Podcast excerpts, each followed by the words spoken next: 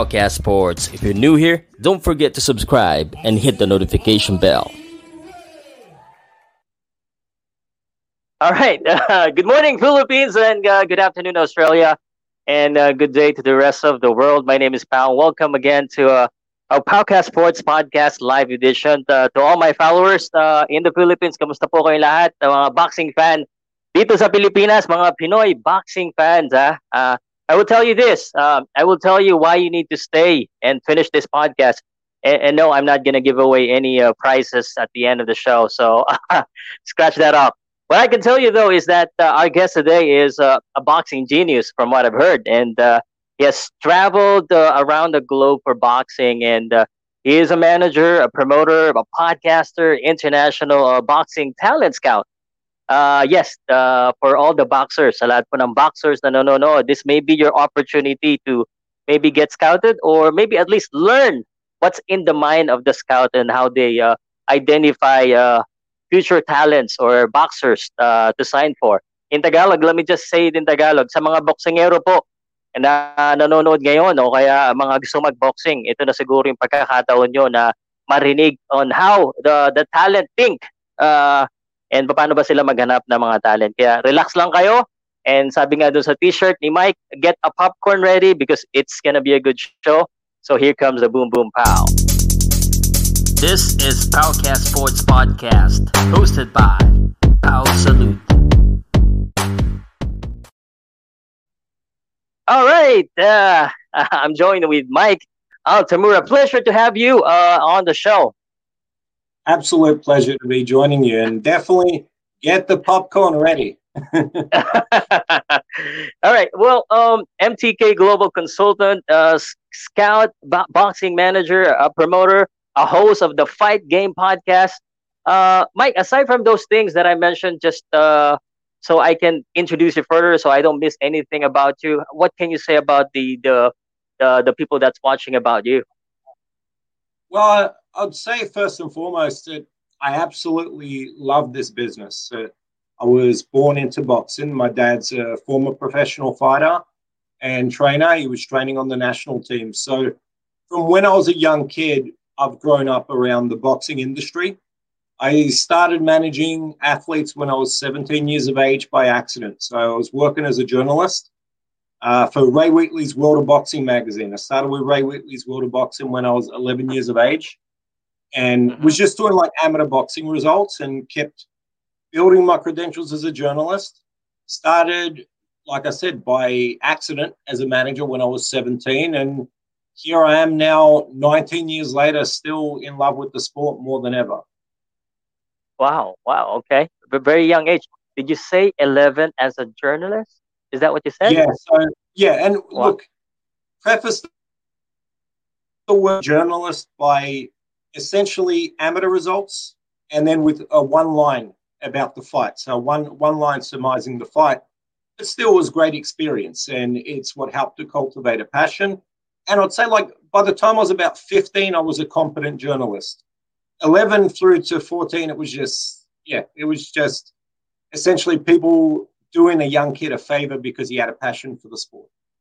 Ah, uh, okay. Well, it's still it's still a good start. I mean, uh, that's probably what why the reason why you know a lot about boxing because you started really really young yeah well ray made it very worthwhile for me like people don't realize that say now the good part is in boxing you can type in somebody's name say for example uh, i seen either you just had the gentleman on the show or we scheduled the great luisito uh-huh. espinosa and uh-huh. you know you can go and punch in his name on, on YouTube and you might find 20, 30 fights, whatever it may be. Whereas back in my day, if you wanted to see someone like Luisito Espinosa, you either needed to be able to catch it live, whether on Sky Sports in Australia or Fox, or start tape trading. And one of the uh-huh. benefits of working for Ray Wheatley was he used to pay me in boxing videotapes. So wow. I was enthused to send him the results because my trade off was, you know, a, a tape a month it was it was perfect. As a young kid, especially in that era where it was very difficult to find footage, it was very very beneficial to learning more about the sport. And I guess when you're deprived of something, you're hungry. I don't think like sometimes people nowadays because there's so much access to information, you don't appreciate it. Mm-hmm. Back then, I was like, wow, like I, have been reading. Like I had a like Espinosa is a great example. I had uh-huh. a trading card of him, KO Boxing Series, in 1991. The first time I heard of him was probably like 1990 when I was like seven years of age, reading about him in the magazines. However, I never saw him fight till about 1995. Mm-hmm. So that gives you a bit of context of you know how boxing was in those times. Oh yeah, well, a lot has changed, especially about you. I mean, from a young kid in, in Australia, now you've been traveling so often and meeting new people. I just want to get uh, fast forward a little bit. Uh, I, am just curious yeah. because I've I've uh, I've seen your podcast and you've traveled a lot. You meet a, a, a lot of people. Um, how, how do you usually uh, like this is a simple question how do you introduce yourself to someone that doesn't know you uh, a young a young man uh, who's been traveling a lot so a random person or someone in the boxing industry maybe someone in the boxing industry that you know hey first time you're meeting well uh, it's i always always say to people you know like i'm i'm an athlete manager and i've had to learn over time that it's doesn't hurt to sell yourself a little bit. So I've been blessed to work with nine world champions. So nine fighters and one world titles on my watch. And that that should be your first introductory point. Because sometimes the person, kind of the inner person in me is like, saying it seems a little bit uh, like you're, you're tooting your own horn, so to speak. So yeah, yeah. It, it serves as a purpose to be able to say, look, I'm an athlete manager. And then when people ask you, okay, who do you work for or whatever it may be, then you can give some context. But generally, that's the way it'll be. If, say, it's a random person I'm introduced to, mm. I'll usually tell them, yeah, I manage professional athletes. And then when they ask and they find out it's combat sports, it goes two ways. They're either super intrigued uh-huh. or or they're like shocked and mortified because they didn't think that maybe the way I present or the way I speak, I would be involved in something they perceive as being kind of a very dark domain. So it's it's interesting, but more than more than anything, you know, like you you try and carry yourself in a in a humble fashion, and so I've had to learn a lot more over the years of how to carry myself and how to introduce mm-hmm. myself. But it still feels awkward when I'm like, hello, Mike Altamura. Yeah, boxing manager. Like, it's awkward. uh, um, I, am curious uh, because uh, you, you mentioned uh, sometimes you introduce yourself with nine world champions. Is, is there yeah. kind of a like aside from a belt, uh, do a manager uh, like have a, a, ring to show championship? Maybe just show that hey, this is my nothing no like that. no rings. no, okay the, the WBC, I believe, have a trainer's ring, ah. which I think is fantastic. And there's that kind of accomplishment. On the management side, again, you, you could request to have something made, but I think that that's a, on the braggadocious side. So, look, look they they always say that if you're proud of a body of work, then the award's already made. So the award is seeing your athlete achieve their goals. And that's the thing. Like in this industry, we should always endeavor to keep the focus on the fighter. They're the ones okay. stepping inside the ring. They're the one laying it all on the line. So, yeah, I'm, I'm fine with not having any management rings, so to speak. But we're certainly going to talk about the boxers, but uh, let me just uh, talk about yourself first, uh, if you don't mind. Uh, I, I, saw this photo, and uh, tell me this. Um, in one of your podcasts, and I forgot the number, you mentioned a number of travels. Uh, so yeah. I don't know how do you keep up. It looks like your, you know, your home is the airport. Ah, pretty much. Yeah, that was uh, that photo's from May of last year. So I'll get back to that in a second. But mm-hmm. yeah, 2018, I uh, accumulated 111 flights to 26 countries, which is essentially a flight every three days. And I took most of November and December off because I was depleted. So had I stayed at my previous pace, I might have hit 120. But that was 2018. I realized I needed to make some adjustments. And then 2019 was around 60 flights, something like that, which is that's a pretty modest pace for me. And then this year we're stuck at like I was at like 17 the first three months, and now I'm stuck at home. So this is going to be my lightest schedule, my lightest year for many years. Uh, in regards that's photo, literally, I arrived at the venue an hour before Moruti was set to walk out against uh, Masayuki Kuroda, IBF mandatory world title fight at flyweight. So, uh, long story short, I was in Arizona for another fight. Went to the airport. There was a mix-up with my flight. Uh, my I couldn't catch the flight out of Arizona and make my connecting flight in LA. So I thought either I'm going to be a day behind schedule and miss Moruti's fight, but knowing him and knowing his character and the kind of individual that he is, I knew I needed to be there. I had to find the way no matter what it cost me. So from Tucson, Arizona, I found there he is, the champ. I found a flight out of San Diego, California. It was leaving at one like one one p.m. 10 p.m.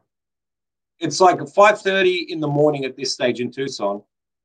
I booked the flight, and then I look up the distance. I look up the distance, book the flight. I was like, all right, I can do this. I couldn't find the flight, not from Tucson, not from Phoenix, nowhere to San Diego. So my only option was a 700 kilometer Uber, which cost me in the end, it was $530 US for the Uber and an additional 150 I needed to tip the driver Vance to convince him to take me all that way. So it was a uh, very expensive trip, but Moruti retained the world title, so that's all that matters. It's all worth it after all the troubles and. I, I, th- I think after the travels and all the additional costs and everything, yeah, I was I was left with about 100 $200 from my management share on the fight. But like I said, it's worth it, especially for a man of ex- as exemplary character as Moruti is. I needed to be there. It was never a question. Okay. I- I'm curious to know this this travels is this because of the the management side of boxing or is it on the scouting side because you mentioned uh, you're managing Moruti that's why you have to be there in the fight yeah uh, so but th- this on, travels mm-hmm. It's on both. So I'll preface by saying like 2018 was an unbelievable year, very, very crazy schedule. I had uh, four athletes I managed win world championships in that year. So you can imagine a lot of travel. And then there's about another six or seven I represent the challenge for world titles within that 12 months. So very busy year. Also, January of that year, I came on board with MTK Global. And incredible company to work for. Hence why I'm still there to this day. And early days with the company, we needed to figure out a lot of the structuring. So one of my primary jobs that first 12 months was to travel to explore new markets, to seek to recruit the necessary personnel to keep building operations. Mm-hmm. And then once we had kind of built our operations team, I could work a little bit more of a more like a, a more reduced schedule travel wise. So it was a manic 12 months, but very, very rewarding. I'll probably never repeat that kind of travel schedule in my life, but but that's fine. You know, it was it was something that really for me, like I was hungry the whole year. I felt motivated mm-hmm. and I could see that we we're building something very, very special moving forward. Okay. Um, I'm curious, uh, and if you can answer this or not, because you've been traveling a lot. Do you have family or kids? No kids, no family, which is what makes it a lot easier. But yeah, uh, like I said, like I said earlier, I'm 36 now. Mm-hmm. 37 in December, and not December. Why am I saying December? I'm even forget my own birthday, September. Sorry. uh, so, um, there's considerations I need to take moving forward for the future because I'm aware that it's it's very hard to have personal life stability when you're on such a manic schedule. Mm-hmm. Okay. All right. Well, uh, probably that's going to happen soon. I mean, you you're meeting a lot of people, but enjoy enjoy while you're still single. uh, it's hard when you have family. It's hard to, to travel. Anyway, um, uh, I, I promised the Filipino boxing fans, uh, as a scout, I need to ask you, uh, how, how do you discover uh, talents, uh, you know, to sign for MTK? Uh, can you share a little bit about that process? Yeah, well, I think it's it's very diverse. So I'll break it down by this. So you, you were just talking about being single, right? So I'll touch on an analogy from that. Okay. If you if you if you want the prettiest girl on campus, usually you've got to go and find her. So what that means in a box in boxing terms is that you have to always be proactive with your scouting, which means that we watch everything ongoing in the amateurs very, very closely. Your your primary signings are going to come out of the elite amateurs, but oftentimes you have fighters that fall through the cracks, and you see that a lot with with the Philippines. Like for example, Eumir Marcial, most touted Filipino boxer in many years, out of the amateurs, but pretty much like ninety percent of your elite, successful Filipino professional boxers don't have that amateur pedigree. Mm-hmm. So, say, you know, someone like uh, John Riel Casimero, a lot of learning on the job, a lot of learning development, as is Manny Pacquiao, greatest example. Look how young you turn professionals. So, it's not that you just solely scout out of the amateurs. You've got to be watching different markets around the world. The good thing we have at MTK Global now is because of how strongly we've expanded universally. And then managing the likes of Tyson Fury, Josh Taylor, uh, Nordine Oubaali, the kid I represent, uh, Moruti Mthalane. When you have elite world, uh, Billy Joe Saunders, when you have elite world championship level fighters, a lot of people want to join that management stable or collaborate with you. So that's the second kind of uh, phase, I guess, of scouting, which is that we sift through a lot of requests or a lot of inquiries and we figure out which athletes are the right fits with the company. So I feel like that's an area you have to always stay very hungry and very active because I've seen it time and again. Like there'll be a manager who's on top of the world and then they stop recruiting. Maybe they get a little a little misguided, maybe a little complacent. And within three or four years, they're no longer in that standing within the sport. So you need to always be building the future generations, which is why it never stops. You're always looking, you're always inquiring. And like I said before, you're always chasing that prettiest girl on campus because you want to ensure that your future is solid. you look for the, the prettiest and the, the youngest too because you always have to look. and, and and and and with the most character, characters oh, yeah. like one on one. Like I, I get asked a lot of times what I look for when I'm scouting an athlete or when I meet with an athlete. And mm-hmm. look, if generally if I'm meeting with you, I believe you can fight. I believe you can fight enough that we could represent you. But first and foremost, I'm looking at the character. If I see a flaw in the person's character, then it doesn't matter how technically gifted they are. Okay, you must have very good eye uh, in in looking for talents. And I was gonna ask you about that, uh, but before, because you mentioned Eumir, and I'm just curious to ask this. Eumir, uh, for a, for a while, has know a lot of speculation, rumors about different promoters and managers trying to sign him. Uh, he he did mention Shelly Finkel, yeah. Uh, and another boxers, I mean promoter manager from the U.S. Uh, was MTK in that mix? Is that something you can share? I would say that he came up on our radar, uh, and and we're definitely very open, very interested in breaking into the Filipino market. I feel mm-hmm. like it's a hotbed for talent, and if you put the right infrastructure in place, you're going to continue to see top tier talent develop.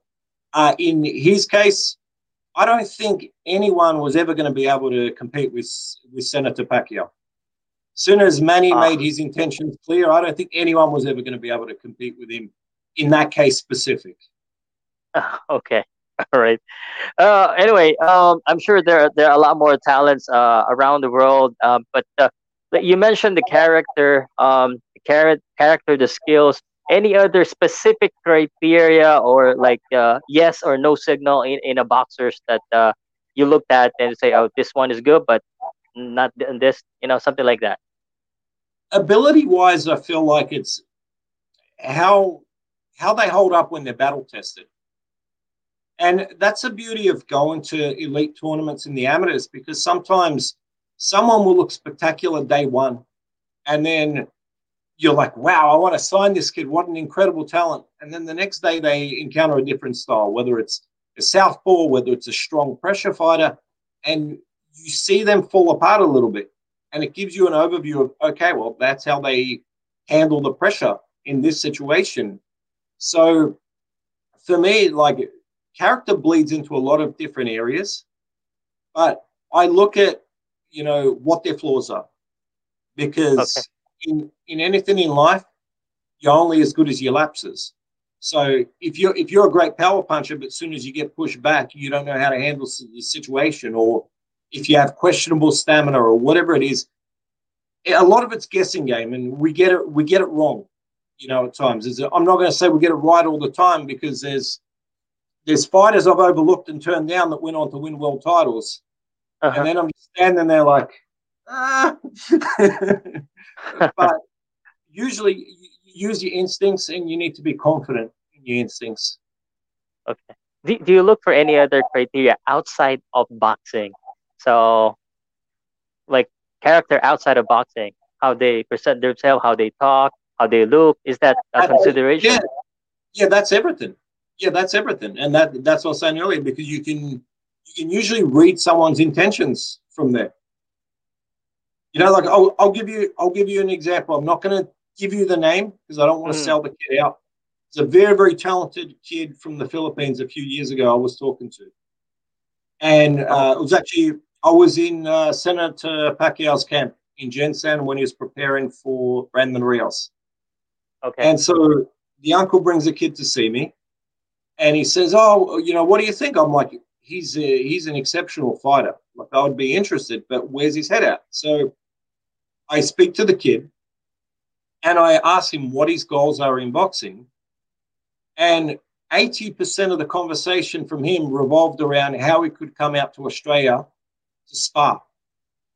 And I realized he, for all his abilities, he was perceiving it as one grand holiday. Whereas I wanted the fire I wanted to see was him saying, Yeah, I want to be a world champion. I want to beat the best. I want to fight the best. I didn't see that fire in him.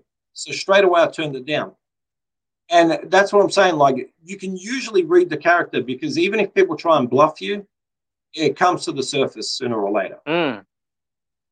Okay, that's too bad. Uh, but uh, uh, because most of the time, uh, Filipinos are really shy, and sometimes uh, there's the like language barrier because you know um, in the Philippines and probably it's the same around the world.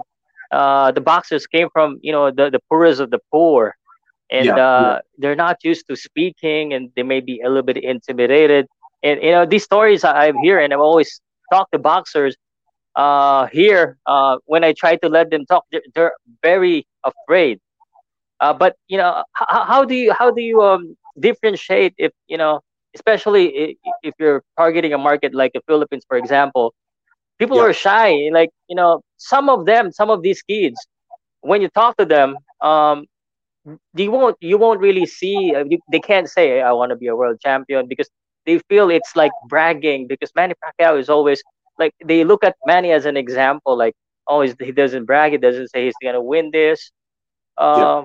how do, how do you filter out of that how do you build that it's filter, from the ground up mm-hmm. from from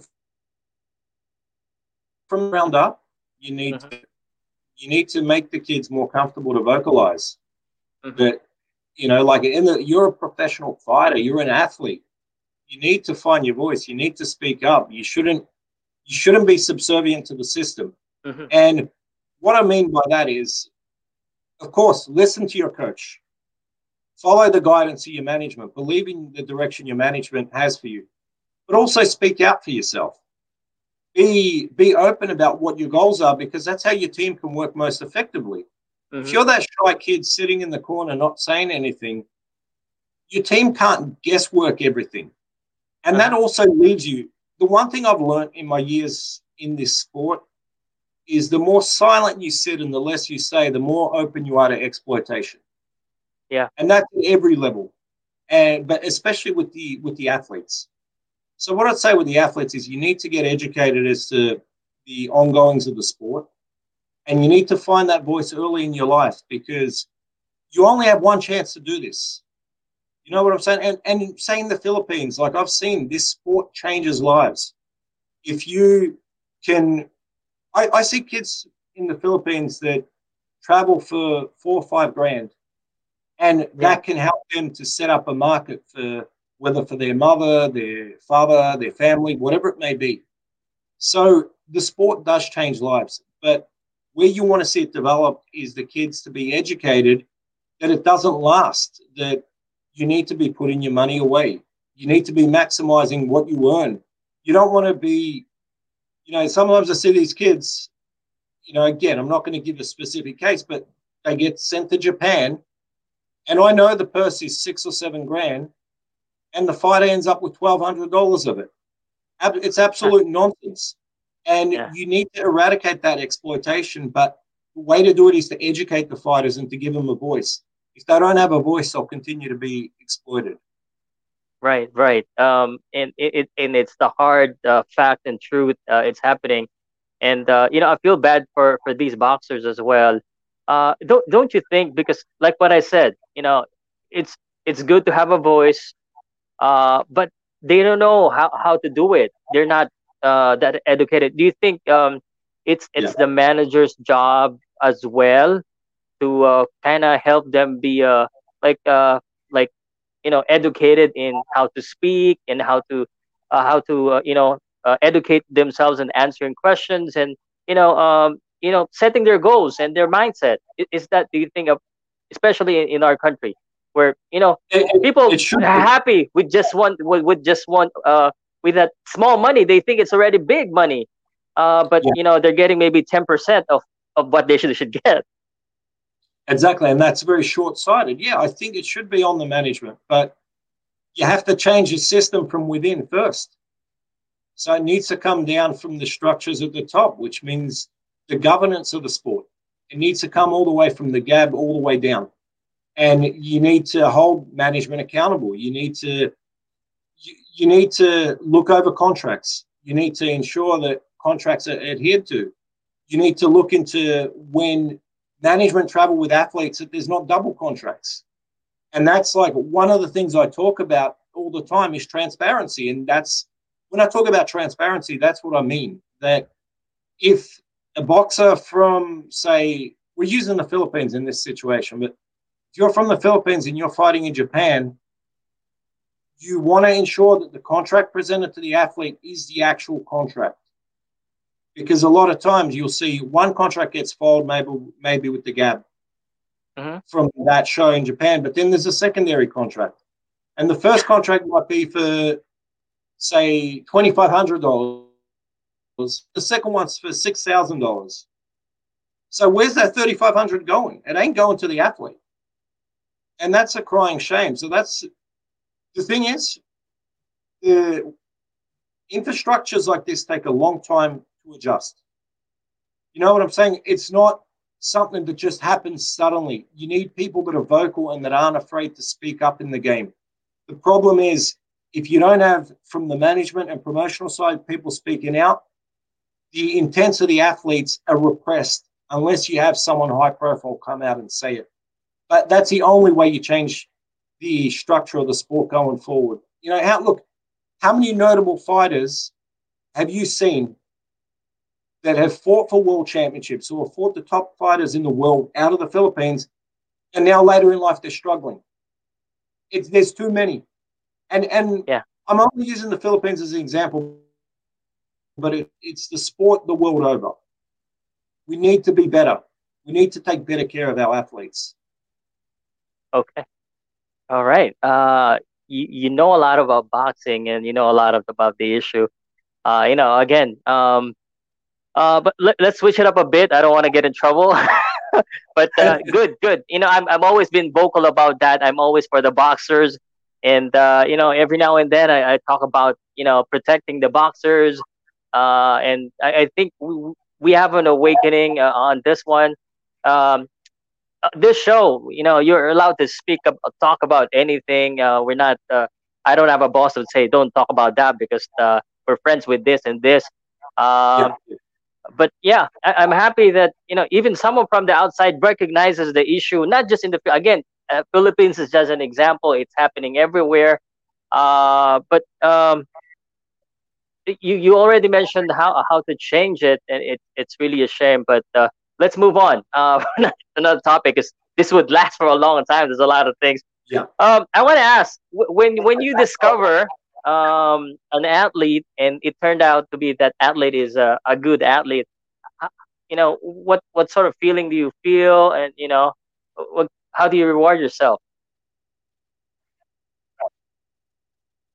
Uh, good question. I think that the thing is when you when you sign an athlete, you have your the best intentions to take them as far as possible.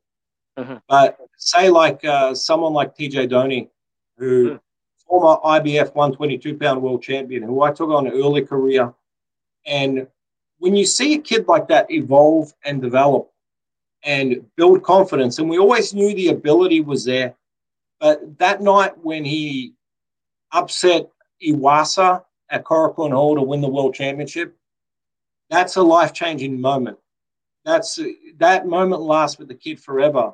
And for me, the reward is to be part of that journey. To I, I remember there's a there's a photo that uh, of him uh, kneeling backstage at Korakuen Hall and just like on the, on the floor, just overcome with the moment that he's just won the world championship. And I remember seeing him there and I was like, I almost felt bad in the moment, but I took a photo of it because I thought, you know, this is a memory that's going to last a lifetime. And when I ran that on social media, it went absolutely viral. Like it had hundreds and hundreds of retweets on Twitter. And because it's for moments like that, to me, that's a reward. And I, like I come out of that and it inspires you to want to keep enjoying those moments. And that's why when I say, like, I've been blessed to work with nine fighters that won world titles, I'm not going to sit here and say, I made nine world champions. How you hear people say, because that's absolute rubbish. I wasn't in the ring getting hit. It wasn't my courage on the line. I'm just there to guide the kid. End of the day, it's in their hands. But to have a small part to play in that, it's an absolute honor.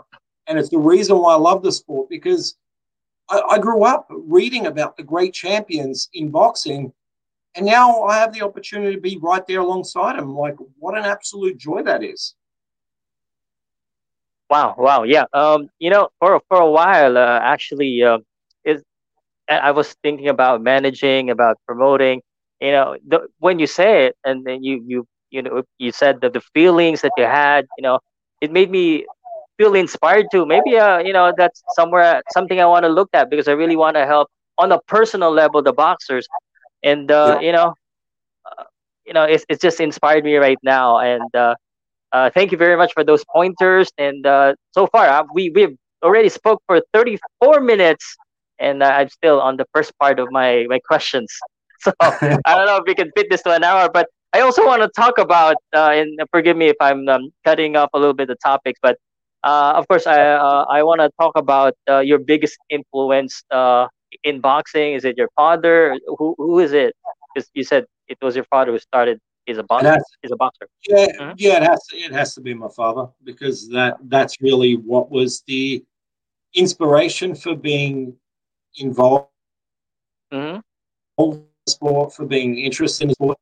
And there's there's moments that I shared with him. Like I, I can I remember the day in November 1994 when he drove us to the local pub because there was no there was no boxing on mm-hmm. cable or anything in Australia back then. There was no cable available for the house here, period. So he mm-hmm. drove us to the pub and we seen we seen the miracle. George Foreman knocking out Michael Moorer to capture the heavyweight world championship at age 45. And sharing moments with him like that is what inspired me to be involved in the sport. Being around athletes like former IBF world champion Lester Ellis. And, you know, my father had a very close rapport with Lester. So that's what inspired me to have an interest in boxing. Like I can mm-hmm. remember to this day combing through his magazines and then being interested and intrigued that say if a month went by that he didn't buy the Ring magazine or the Fist magazine, I would scramble and raise as much pocket money as possible to go and buy it myself. And so wow. anything I've accomplished in this lifetime, I owe to both of my parents. And that's not to say that I haven't had a lot of inspirations and people that inspire me to be better in the business. Mm-hmm. You know, like guys like uh, Bruce Trampler at Top Rank, uh, Brad Goodman at Top Rank. They've been incredible. Like they've motivated me throughout the years. They've encouraged me, and they're elite. That's elite company. Mm-hmm. You know, guys like Sean Gibbons who have always believed in me, who you know very well in the Philippines because of his work mm-hmm. with so many Filipino athletes. And so I've had a lot of great colleagues in the sport, and I've been blessed to learn from so many gifted and so many talented people in boxing. But it all goes back to my father. Okay, right. Uh, well, now uh, you know you've you've uh, uh, from your father, from your from the inspiration and the influence of your father, you became a manager, promoter, and a scout. Right now, um, at this stage of your career, are, are you mostly a, a scout, a manager? What what is your your main uh, thing right now? Predominantly management, and then overlooking operations in my role at MTK Global. So, a uh-huh. key component of my job now is, and you have to remember, we have 170 plus fighters. 170. Yeah. Wow. So wow, plus, so plus. Are you sure it's not basketball that basketball players you're managing? uh, it, it's it's hey, we'll, we'll, we'll take a cut of someone like LeBron James's salary.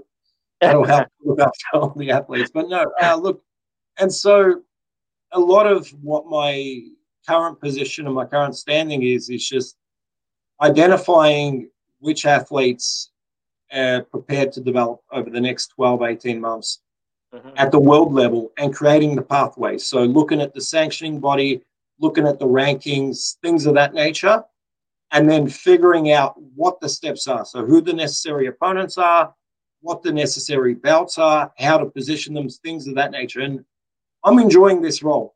Like, I love being hands on with the management. And there's about a dozen fighters that I'm still very hands on on the management side. But this is more a position overseeing operations. And it's something I'm evolving into as I get older. So, it probably means that I can maximize for lack of a better word, my influence in the sport mm-hmm. and minimize the travel commitments, which means that I can have a bit more stability in my life. Okay. Wow, wow. Very accomplished already and uh, a lot of tasks already under your under your hands. And uh, I'm glad uh, I was able to set up an interview with you right now at, at this time because uh, I think uh, a few years after this, you're going to be real more busy, maybe too high uh, for an interview. but at 36 years old, right? 36. 36. I'm getting old, bro. Okay. I'm getting old. I, I used let, to be let, in boxing. we all get old. But I want to ask you to get older. At 46, how do you see yourself 10 years from now in boxing? I'm not sure. I'm being I'm being honest with you. I'm not sure. I oh. still in love still in love with the sport. If for mm-hmm. whatever reason in the next 10 years I fall out of love with the sport, please somebody push me out because I shouldn't be taking up a spot from someone young and hungry who's prepared to give it their all.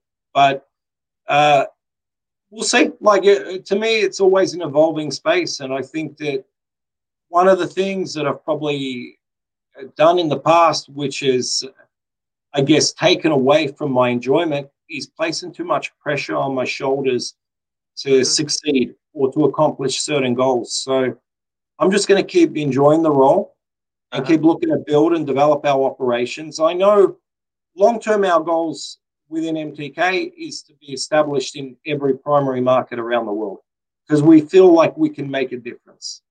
So there's still a lot of countries that we haven't developed into, the Philippines being one of them. And so we're very open to any possibilities. But it's just it's a day by day proposition, and it's just for me right now the goal is waking up and still being hungry and still enjoying this current role. Wow. Okay. Good answer. Safe and good. but you know, you're still very young. You're still very young. In, in in your role, you're actually you said you're old, but you're still young. I've seen management as as old as 80s and 90s. Still, still very active and still very hungry. Uh, so well, anyway, um, let, us discuss about your experience. Uh, and you have a lot of that. One thing that I've uh, and I finished the, the podcast yeah, yeah. Uh, I'm coming in hot here. Uh, episode number nine, podcast, the anatomy of the uh, of a panhandler. You shared yes. this story already, so it's good to maybe we, could discuss a little bit more about it in this show. Yeah. Well, I mean, what, what do you want to know about the context of it? I think it's it's all said there. It's panhandler. So that was a uh, a few years back. So end of 2016, I was approached by AL Silk Road Sports, which is a government entity in China. And the CEO was a guy, a gentleman. I shouldn't use even use the word gentleman because he ain't no gentleman, but a guy by the name of David Pan, hence the panhandler tag. And these guys were committed where they, they had headhunted me to work in a in a key role for the company as as the mm-hmm. figurehead promoter per se but also as a promotional partner in all operations. And the base first year deal was $10 million to operate five events. And they greenlit me to go and sign a number of high profile athletes. And then after I'd committed them to our joint contract, they tried to retreat. And so essentially, I was left holding the bag. I was left in a position where, in order to maintain my integrity at the time, I needed to continue making these athlete payments. And it was a wild goose chase. I was trying to resurrect the deal, trying to hold it together. And David Pan essentially turned out to be an outright panhandler. But it's a kind of adversity you face. And I learned a lot from that experience. Mm-hmm. And I always say there's always a silver lining. And so I could sit here now and spit venom at him and everybody else in that situation and uh-huh. play the woe is me card. But you know what? Instead, I suck it up. And I, as they say in boxing, you take it on the chin. It ain't how hard you get knocked down, it's whether you have the fortitude to get back up. So I got back up and I got back to work. And mm-hmm. look at how my life is blessed now. But definitely, if you want to hear an intriguing tale, which is going to send you on an emotional pathway, uh, yeah, please go listen to episode number nine of the fight game with Mike Altamura. Okay, well, it's time to promote that then. Um, this is the, the yes, logo. Thank you, for allowing me, thank you for allowing me to endorse myself. uh, this That's one, uh, and then uh, yeah. So uh, is this on uh, on Facebook, Spotify, YouTube? Uh, uh, how do they look for it? Yeah, so they can find it on Apple Podcasts, Spotify, Stitcher, iHeartRadio, anywhere where you find your favorite podcasts, you'll find it there. It's audio right. only at the moment.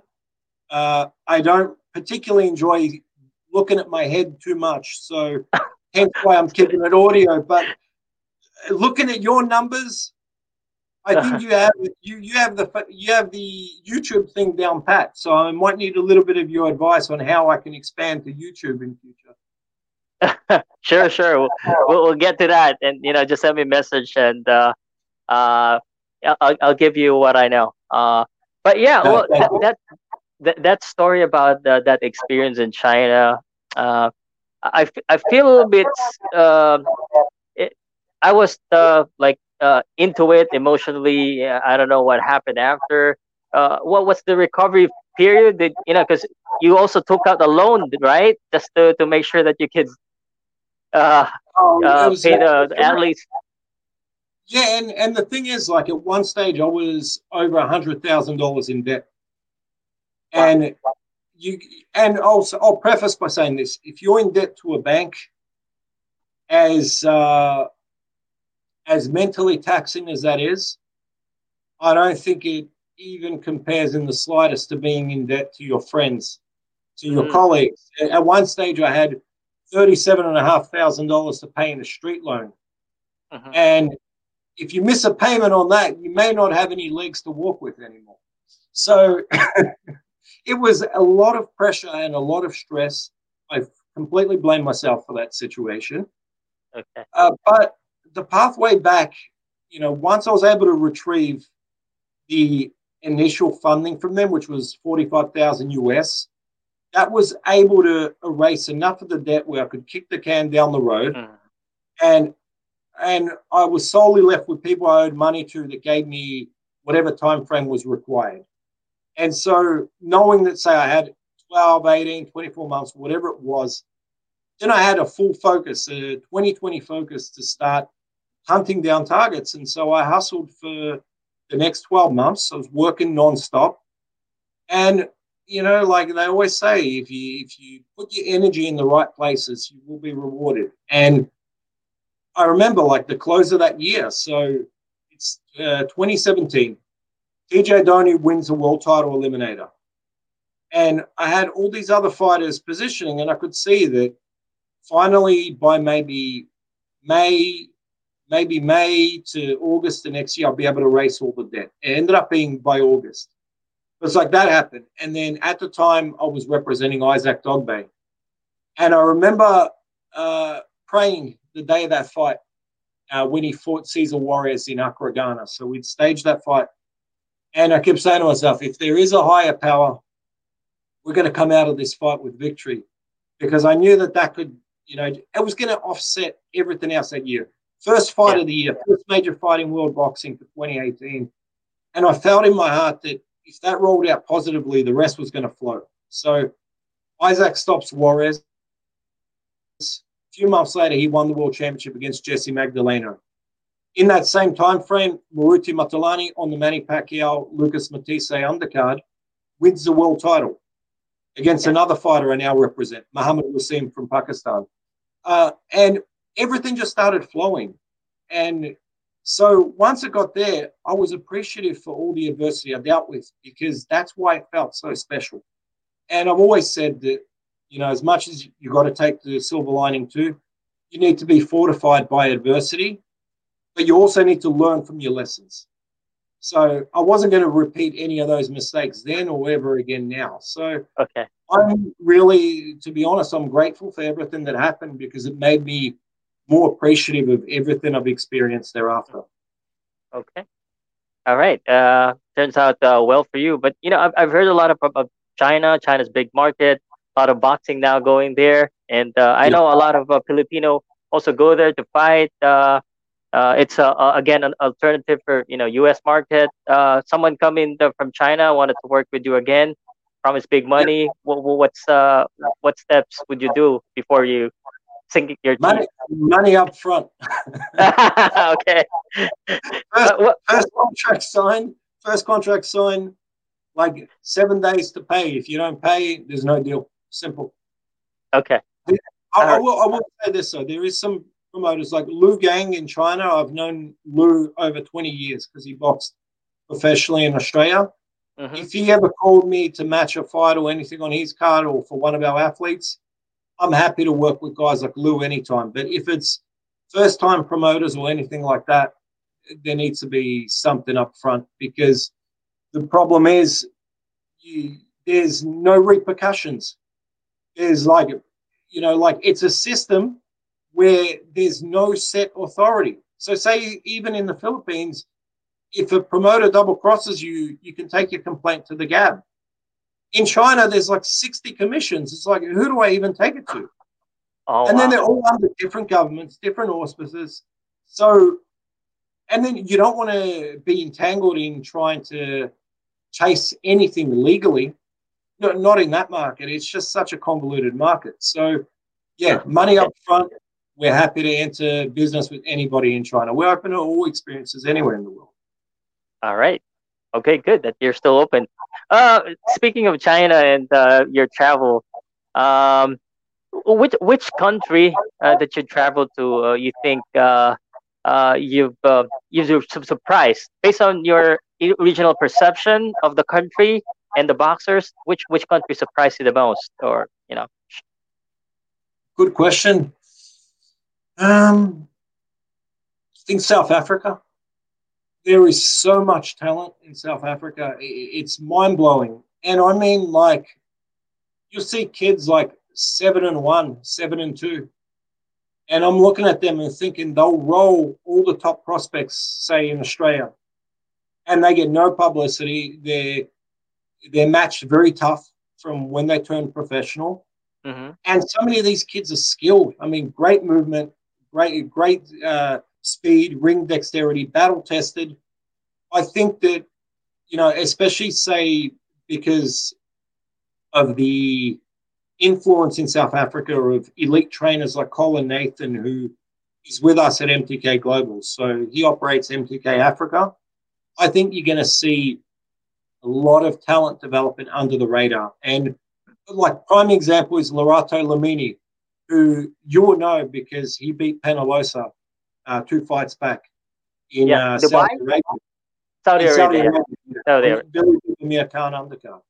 But yeah. like Lerato is a kid that is now what 14 and 1 so there was early stages in his career when he's like 3 and 1 4 and 1 if you're looking at the westernized way of perceiving boxing his career would be considered a write-off you'd be oh he's got a loss so he's untouchable now we don't we don't want to invest in him he's he's an exceptional fighter as, as you've seen against dave penalosa he's an exceptional fighter. So i feel like that's where i'm surprised. Uh, another market's japan. Like it just you have to watch the action up close in Japan to appreciate how many talented young fighters, how many brave warriors there is out there. I mean, you you can go to a midweek show at Korakuen Hall and there's four round kids that are leaving all, all, on the line, leaving it all in the ring. It's just it's incredible the depth, especially in the lighter weight classes. Right. I, have heard a lot from the Korakuen Hall. I, I really wanted to go there someday. Um, uh, you also mentioned in one of your, uh, I, I don't know if it's podcast or the MTK Instagram that uh, it has Korakuen uh, Hall is the, the best overall environment uh, in boxing. Yeah, best place I've been to. Incredible atmosphere. So better than uh, Vegas. Yeah, no comparison. it's genuine. Oh. It's it's genuine. That's the thing. It's and don't get me wrong. There's nothing like a big fight say 80,000 people, Wembley Stadium mm. at a Joshua fight, unbelievable mm. setting. But in terms of like what I see as pure, uh, a, a pure boxing venue mm. and weekly entertainment and a real uh, cultivating a real love for the sport at a grassroots level. Uh-huh. Nothing beats Korakuen Hall. The fights that you see there three, four days a week, when obviously non-COVID periods. During COVID, everything's changed, but you know, regularly three, four times a week, you're seeing Japanese fighters all lay it on the line. And in the Western world, most people never see these belts. But I love the atmosphere there. I love the history. So many great fighters have fought at the venue. It has an attachment to professional wrestling. So, like all uh-huh. the major stars, major names in wrestling throughout the 60s, 70s, 80s, all have uh, competed or performed there, I should say. Mm-hmm. It's just a lot of history in the venue, and I love the Japanese culture to boxing. Right, right. We we all know from the Philippines that Japan is uh is a great boxing nation. A lot of champions from Japan. Uh, I want to ask yeah. you. You also mentioned uh, South Africa as uh, you you've surprised, but uh, what country has the you think uh, from your perspective uh, untapped uh, boxing uh, in a potential? That's a that's a good question. Is the Philippines still considered untapped? I mean, look, it would have been pre Pacquiao. Post Pacquiao, there's a lot of people searching. I think that there is a. I will saying there's a lot of untapped talent there in terms of. I don't mm-hmm. think that they've even touched the tip of the iceberg in relation to preparing professionally, with dieting, with training, with strength and conditioning, things like that. I think that there's a lot of ways to further professionalize the sport. And we know that there's a talent there. I feel mm. like a lot of African nations, I mean, Ghana, like Ghana, it surprised me how few gyms have a boxing ring. Boxing gyms have a few bags, but no ring, and they're sparring on the pavement. And I'm just like, why on earth are they sparring on pavement? But there's that love for the sport that's ingrained in the culture. Mm-hmm. And so it's going to develop talents in spite of the setting. If you professionalize the setting, imagine what you can accomplish. I see a lot of other African nations, uh, Uganda, uh, Kenya. There's so many different places that if you put the infrastructure in place, you can see sport grow. Like Mauritius, another one. I'll tell you what's usually a good indicator. Uh, look at what gets accomplished at an amateur level in places where the professional boxing infrastructure isn't solid. Another one, Mongolia. Look at what's been accomplished in Mongolia in the amateurs, but it's not translating to pros because there's not the infrastructure for the pros. So I think that that's usually your indicator of markets that are untapped from a professional boxing perspective. Okay. Uh, in the Philippines, um, just just to comment on what you said, uh, if the Philippines is still on top or, or, or not. Um, I don't know how to say this, but oh, yeah, like what you said, there's a lot of potential. But the Philippines really is uh, it's it's a Manny Pacquiao country more than a boxing country. More yeah, people yeah. are a Manny Pacquiao fan than a boxing fan. Then that's real talk. Um, uh, boxing, there's a lot of talents, true, and I, I wish the MTK would, you know, look at the Philippines more. And you know, I know you're going to Japan.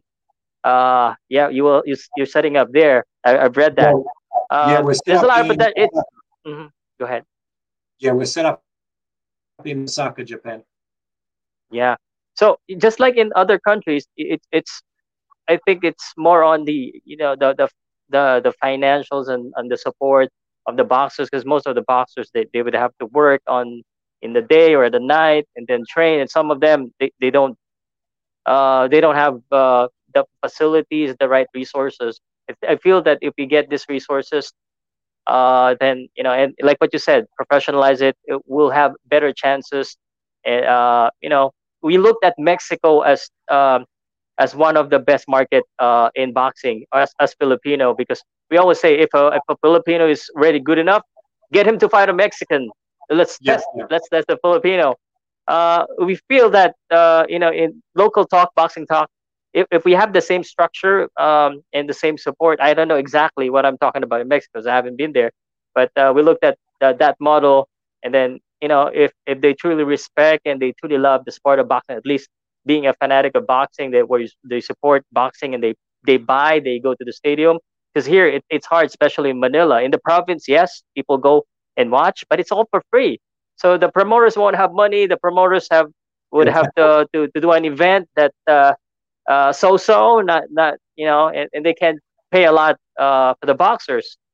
Uh, so I, I felt that uh, you know there's needed an in- intervention on that one and it will be great. Um, uh, where was I? uh, yeah. So um, uh, yeah, I, I think the you know you can still find a lot of uh, uh, untapped uh, talents, uh, and also uh, you mentioned the great amateur like the the the, the Stan country, Uzbeks, uh, yeah. the Mongolians. In the Philippines, I don't know. It's kind of reversed. Most of the professionals are, are not really good amateurs here. Correct. Correct. I mean, look, there's been top amateurs. Harry Tanamor was terrific. Uh, Charlie Suarez. There's been a lot of very talented amateurs. Uh, mm. Barriga was a very good amateur. Uh, uh-huh. Usually, yeah, because the system in years past, Filipino kids, if they're inclined to combat sports, it's a way out. They want to start earning money. So if there's not the infrastructure to keep them afloat as amateurs, they're going to want to turn professional, even if it's just that they're making very small purses. It's something incoming, which is what drives it. And by the way, Mexico is very similar. So oh. it doesn't it doesn't mean that you need the amateur pedigree in order to thrive. But I feel like there is infrastructure that can be put in place to professionalize the sport. Can we do it say from an MTK perspective, can we do it? Absolutely. Uh, we need the local partners to monitor it and make it work because, you know, I would be a fool if I would say to you that I can go there and open a gym and expect to leave it in somebody's hands who I haven't rapport with and okay. trust that everything is going to operate the way it should be. You need you need to ensure that the people that you're partnering with possess the same vision that you do, which is the long-term betterment of the fighters in the sport. It's not just about feigning that that's your intention, but then taking from elsewhere. So sometimes that takes a while, but I'm confident that, say, next 12, 18 months, you'll see us expand into the market. Yeah, and we'll be waiting. Uh, so, yeah. All right. Um, uh, let, us move on on that. And um, is it still okay to talk? Because we're already an hour, or should we do a part two? Because I, I know you're a busy guy. Whatever you need, brother. I'm here. I'm at your mercy. I've got the time. Uh, uh okay. Thank you very much. See, I, I met you at the right time. Uh, all right. Um, let, us talk about other things. Um, when I was researching about you, of course, I want to know who I'm speaking to before that, before I actually speak with a guy, so I know what to talk to. Uh, I just came um, uh, on on this article uh, about a book because I know you're a boxing genius. Uh, boxing Confidential. Uh, have you seen uh, read that book? Boxing Confidential. Who's it by? Um, it's a lot of expose there. I just wanted to see uh, your uh, your point of view. Let me let me recheck that again. Uh, it's uh, by Jim Brady. Yep, yep. What's the context of the book? You're giving me something to go and read and look up, so I like it. right. Well, um, it's well very confidential, very critical. Um, I'm gonna read it. Um, it, it, it, it perks my mind because uh, I wanted to, to, to get your views, but it in it's the hardest hitting expose in boxing ever written by campaigning journalist Jim Brady, lace and bare the corrupt history of the noble art. From its marked beginning uh, for, to the million business a day, delving into extensive uh, FBI files and police documents, he reveals how mafia over, uh, overtook the sports in the U.S. and how decades of world titles mm-hmm. were effectively controlled by one man, uh, Frank Carbo, the sinister Mr. Gray. Here's the story of a monopolistic international uh, federation. Uh, I, this is they're naming names, so I don't want to say it here, okay, but yeah, so I'll send you the link. Okay, so okay, so it delves back into the infrastructure of boxing in, in the 40s and 50s.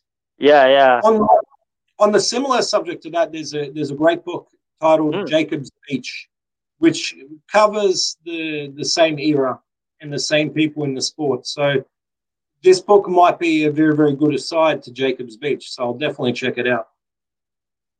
Okay. Uh, um. So so let me let's move on. I, am gonna see if I can uh, get a copy of this as well online. Uh, uh, sure. I, I want to talk to you about uh, um, mismatching uh, in boxing.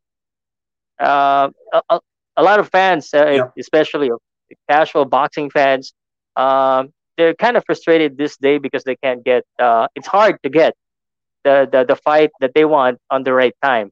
Uh, what's a comment on this? Uh, why why is it hard? In terms of elite fights, or in in what context? Yeah. Uh, elite, uh, in terms of the elite fights, the you know the fan favorite fight. You know, for example, uh, it took uh, Pacquiao and Floyd fight to happen uh, five years, um, and now fighters champion of uh, this sanctioning body won't fight this fighter at, at the right time. Why, why is it so hard? Economics. From your perspective. Mm-hmm. Economics. Simple. Uh, and and I'll give you a little example on that. So, say I'm a promoter and I have the IBF World Champion and I have another six fighters of mine. IBF might not be the best example because their ratings probably deliver the opportunity the most to the guys chasing the title. But say, for example, just use him as example. I've got an IBF world champion, mm-hmm. and I've got five other guys in the ratings, and I know that that guy, that athlete, my books is ensuring that I retain TV dates whether say Showtime, ESPN, DAZN, whatever it may be. And then the WBO champion is with a different promoter, and that fighter is attaining TV dates for the promoter. To place those two against each other, and for one side to risk losing their standing in the sport and their stranglehold over a title, you need the economics to make sense. And I know from yep. a fan's perspective, they're just going to say, well, the best should fight the best. But in yeah. regards to running a successful promotional company, bouts matter. Having elite athletes matters. Having them win matters. And that's why you oftentimes don't see the best fights unless the economics marry up. And that was, look, that was a situation with Floyd and with Pacquiao. That it kept it kept being delayed because both sides were trying to better the deal and trying to hedge their bets. It, it might have been the highest grossing bout in history, but at the mm-hmm. initial stages, maybe one side's looking at it and thinking, every time Floyd or every time Manny fights, we're making $12 million profit. If I place him in that fight and he loses, we might make 50 million that night, but then how's it going to affect us moving forward? And I think that that's the reason why you don't see a lot of the major fights come together at, in the necessary timing, so to speak. The one you will see next year, though, if we keep going the way that things are, which I'm confident we will, is Tyson Fury and Anthony Joshua, and I think that that timing is absolutely perfect for once. For once in a generation, the timing is going to be perfect for a major fight. Right. Yeah, we're looking forward to that. But I, I, I just we'll talk about that later. I, I just have a follow up on this one, and you said it like economics. Uh, you know, um, uh, this has backlash of, of, uh, from the fans because they keep wanting a fight, and now uh, fans are looking at uh, the other combat sports, and I, I just wanted to give this example because uh, this month or earlier month, uh, it's just top rank in the UFC. Uh, yeah. it's, it's a different a different scenario with UFC because they all have the in-house fighters, uh, and mm. apparently and truthfully, uh, they have the best fighters and the most popular fighters. That's why people watch. And uh, uh, I, I've seen the stats: uh, one million, one point something million views against 300,000 on average or 400,000, uh, less than 500 on top rank. Uh, this this type of things, uh, this business, um, it it affects the popularity of boxing. Uh, and uh, what, what do you say about that? Uh, and uh, now the more people, more young people now, especially here in the Philippines, UFC yeah. is being talked about. Mm-hmm. Well, d- different different brands, different budgets. The UFC's got a considerably mm-hmm. higher budget to operate events on ESPN comparative to Top Rank. So it's tricky to weigh up the uh, mm-hmm. the quality of the cards when you're looking at the budgets. But I'll say this: like the UFC has put boxing in general on show. The events that they've been churning out during this period have been first class and the boxing events we're seeing across the board, being brutally honest, have been substandard, and we need to be better. That's the truth. I think that you'll lose the young fans if what they're seeing on TV is not engaging. And you can drop the level of fights that you're placing on TV and they're competitive. But if there isn't high end repercussions, then you're going to lose the fans, anyways.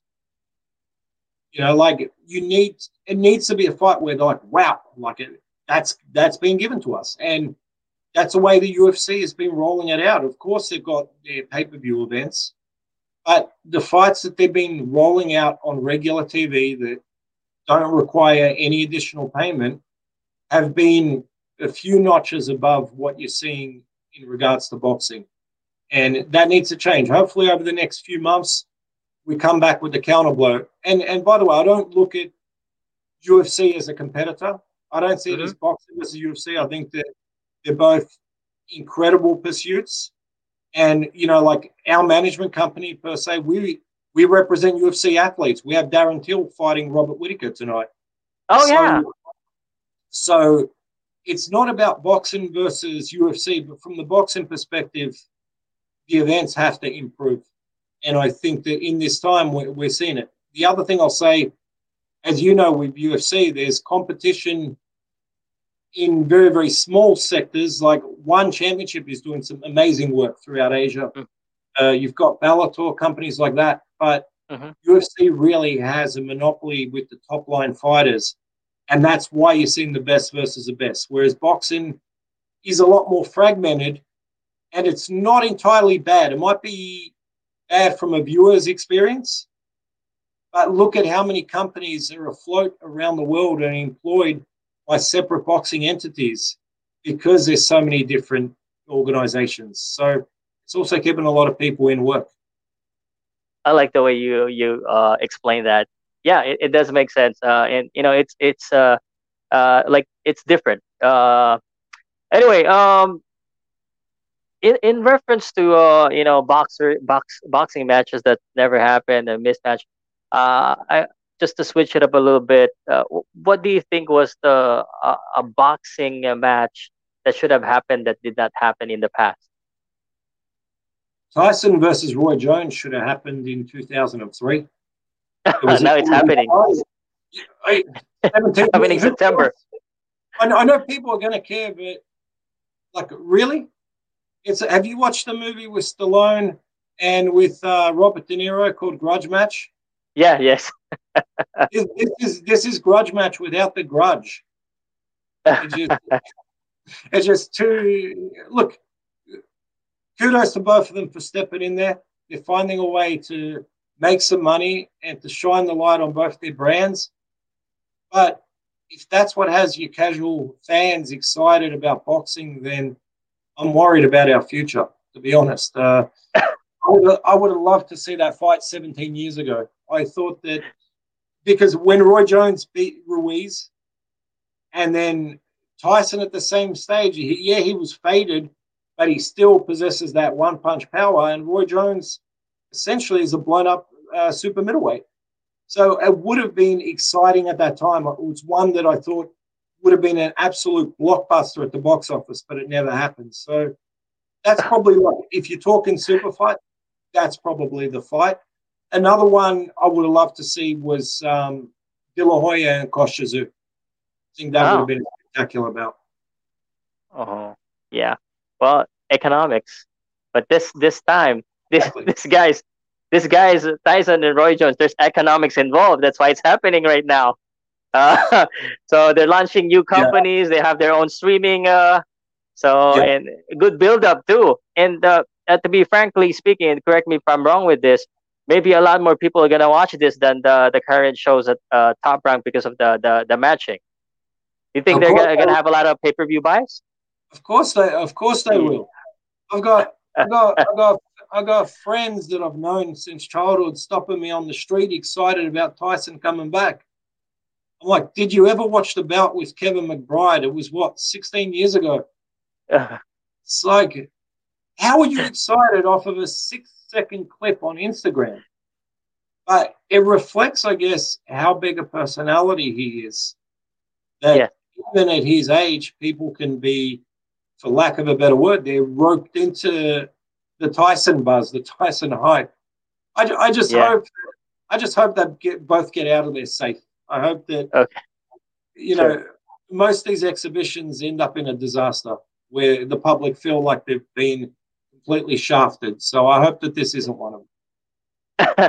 yeah, I'm sure a lot of boxing fans would uh, uh, expect uh, some action, but uh, I I actually categorize this as a like a WWE type of uh, event. Uh, and you know, if it's WWE, there's a lot of people watching uh, wrestling, so I categorize it as such. So yeah, well, that's why it's selling.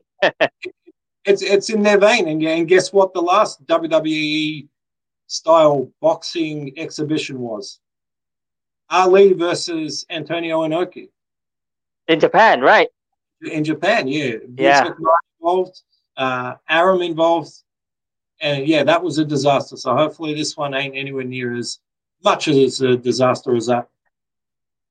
Okay, all right. Uh, thank you, thank you for that. Uh, I, I want, uh, of course, we won't end the the show without asking you, without talking about Pacquiao. Uh, yeah. Manny Pacquiao, of course, you said, and Floyd Mayweather, the, the biggest uh, fight in history. Uh, a rematch? I don't think so. I don't think so. I think happy. Uh, Floyd always one thing that he's going to come back, but I can't see him ever committing to a rematch. It would still be a huge box office attraction. It's amazing what Senator Pacquiao has accomplished the last couple of years, especially like, look, with Matthysse, a lot of people said that Matthysse had one foot out the door. So they discredited Pacquiao's effort. But I thought that that was the sharpest his right hook had looked in years, which I, I believe is one of his most underrated weapons. But then to bring that against Thurman, and then when Thurman tried to turn up the wick in the middle rounds to be able to absorb and handle that challenge, I thought was highly impressive. You throw the Broner win in there as well. Like, it's incredible this late run he's had in his career. You got to think, like, when did Manny turn pro? 1995, was it? Like, it just, how on earth is he still going? Like, there's, there's fighters that were born in 1995 whose careers are over.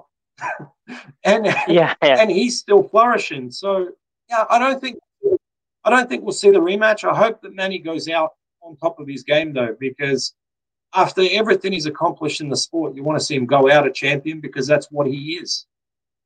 Okay, all right.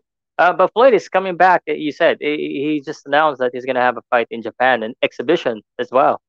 yeah, I'm hearing with uh, Uchiyama.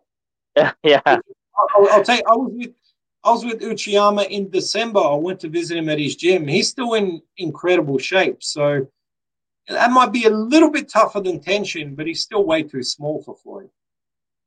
Ah, okay. Right. Another small guy, uh, Japanese guy. Uh, easy money. 130 pounds. He was he was about one, I think he said he was like 143 when we were with him. Floyd's walking at like 160, 165.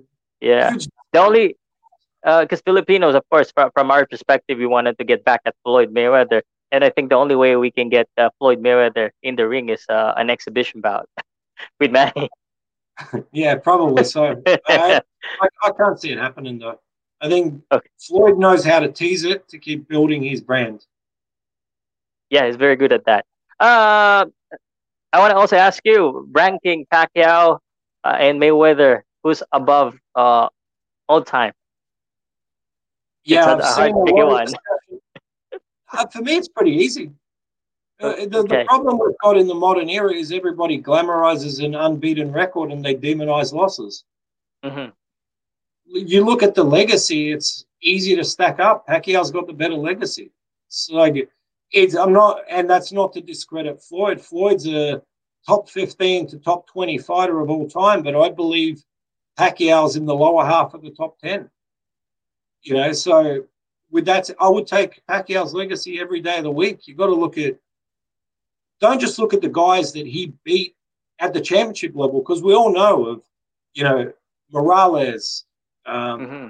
Marquez, uh, Tim Bradley, uh, Barrera, all, all those guys. But look at the guys that he beat on the way up to get there, like guys like my countryman, you know, Nedal Hussein, uh, Arnel Baratillo, guys like that, that their guys, Floyd didn't beat guys like that on the way up. I know Pacquiao's had more fights, but Pacquiao's early fights reflected more quality in terms of the the guys that he beat. People people forget, you know, Pacquiao's first world championship because it was so long ago. But look at how many elite operators he's beaten from then through to modern day. It's it's not even a question.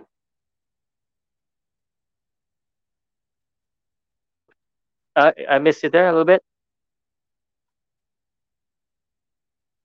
Yeah, I was saying that you know if you look at Pacquiao's legacy through to the modern day, and the level of competition he's fought throughout his career, it's not even a question who you rate higher historically. Okay, so Pacquiao is high. I know your your number one is Sugar Ray Rob. Is it Sugar Ray Robinson? Your number one? Yeah, Ray Robinson, and then Henry Armstrong. Henry very Armstrong. On, very firm on the first two thereafter, there's a, it, it, opens up a little bit. But I would rate Leonard. I would rate Duran. It's uh, Joe Louis, and then it opens up. That's what I'm saying. Pacquiao's in the second half of the top ten all time in my book. Okay, we're having a little bit of uh, issue with your with the with the connection. Uh, you sound like Optimus Prime now, but uh, uh, can you still hear me? Yeah, I can hear you perfect. Is that any better on my side? Yeah, you're lagging now. Maybe we're, we're uh, over time. Um, just a, a, few more minutes. Uh, I just need to get through the Pacquiao uh, set of questions. Um, I, I, wanted to know about your take on uh, Pacquiao Golovkin. Uh, Golovkin's way too big, surely. Way too, way too big. It's way too big. Yeah, I, I know Pacquiao's fought at 154 against Margarito, but Margarito was was a smaller guy in terms of you know he had fought most of his career at 47, and yeah, I at what weight would Golovkin make like 156, 157, or is it at 160? At 160 is way too big. Okay, yeah, I, I thought so. I, I get a lot of heat from the from the Filipino fans because we, we look at Manny as a hero, and when I when uh, when I mentioned on my one of my podcasts now, uh, I get a lot of heat from, from the fans. Realistically, who should Pacquiao fight next? Uh, either of the Garcias. Uh, probably Mikey Garcia. I, I, I love that fight. I think Pacquiao beats him, but it's a it's a very qualified challenger. It's a very it's a very tough challenge. It's a fresh guy in his prime, so Pacquiao gets all the credit, all the upside when he wins, and I believe he would win. Okay, okay. Uh, Jeff Horn rematch. Uh, is there any upside for Manny in that? I think uh, most, most people believe he won the first fight, so it's legacy wise. I don't think it changes anything. Mm. I don't think there's an upside for Manny. Okay. I think Jeff Horn is willing to fight in the Philippines, so we, we all wanted to have uh, one uh, one final fight uh, in the Philippines for Manny.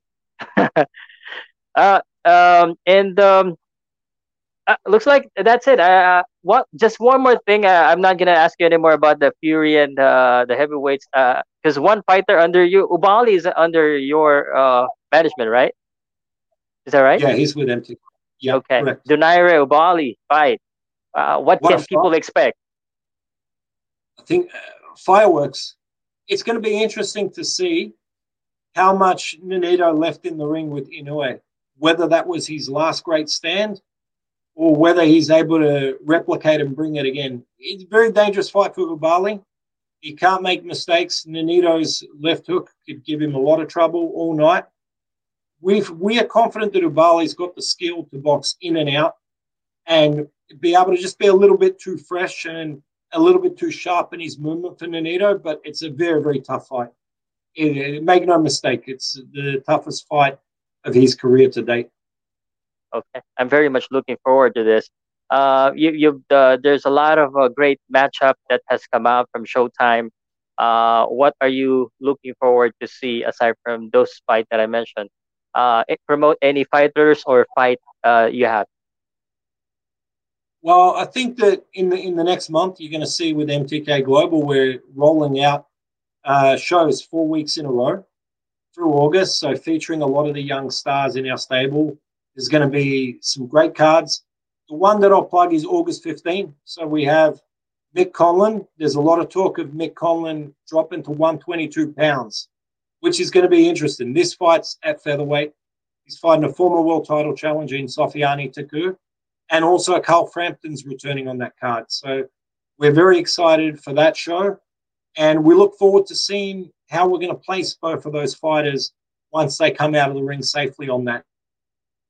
So I'd say look out for that schedule, and of course before year end, look out for Tyson Fury knocking out Deontay Wilder again. yeah, oh, there you go. I don't have to ask you. you already said the, your prediction or what you want to have I, I feel this. Uh, I feel the same way. Tyson Fury is the, uh, a far better boxer than uh, any of the heavyweights right now. I actually felt that he can beat uh, Tyson in his prime, in both of their prime. yeah, I, I, think it's sacrilege to pick him over Tyson, considering that he was named after Mike. You know, so I think it's sacrilege, but yeah, Mike never performed well against tall guys who knew how to use their range and distance. Mm-hmm. So okay. who, who, knows? I'm going to sit on the fence on that one, but it would have been fun to watch. Okay. Uh, all right. Again, I, I want to thank you. Uh, it's such a pleasure and, uh, and an honor to have you here on my show. Hopefully, we can uh, chat again. I want to give you your last message. Thanks. And of course, in the in the Philippines, I always uh, ask uh, my guests if you have any shout outs from any friends, family. So you may do all that before we end. Oh, shout out. Uh, yeah. Yeah. I know she'll be watching. To my sister Rose, to my sister Kate, shout out to you guys. yeah, any other message? Last parting uh, uh message. Uh, just to, if you want to follow me at MJ Altamura on Twitter and to follow the podcast at TFG Altamura on Twitter. And of course, follow MTK Global, mtkglobal.com. And Pal, I appreciate your time. I look forward to having you on my podcast in future. Oh, wow, wow. It will be an honor to, have, to be there. Thank you very much once again. And, uh, well, again, I'll, I'll see you around and uh, I will end the show. Thank you. Thank you, brother. Thank you. All right. I, will send you a message uh, personally, privately, but have a great uh, day ahead. Thank you. Thank you. Thank you. Bye. All right. Um, wow. What, what, what a conversation uh, we had. Uh, and uh, one hour and a half. Uh, thank you very much again, Mike. Uh, and hopefully I can uh, get you back again soon. There's a lot of things that I wrote down I still wanted to ask you, but I want to be respectful of your time. Uh, and uh, I think I've over, I've uh, spent more than what I asked for. So anyway, um, I just wanted to also uh, uh, ask you guys for tonight. I have another interview. Marlon Tapales, Filipino boxer, wrote a champion as well. I'll be interviewing him at 9 p.m. Manila time. So please join me. And if you're not yet subscribed, please do subscribe. Uh, for all the people that uh, ask uh, or that has questions, um, apologize I, I, wasn't able to go through with them. Uh, maybe next time with Mike. So I'm just looking for my outro, and I'm gonna have to say goodbye again. Don't forget to follow uh, Mike uh, Altamura's Fight Game podcast. That's the logo. So just look for it there. And uh, thank you once again. Uh, and uh, I'll see you around, guys. POWCAST Sports. If you're new here, don't forget to subscribe and hit the notification bell.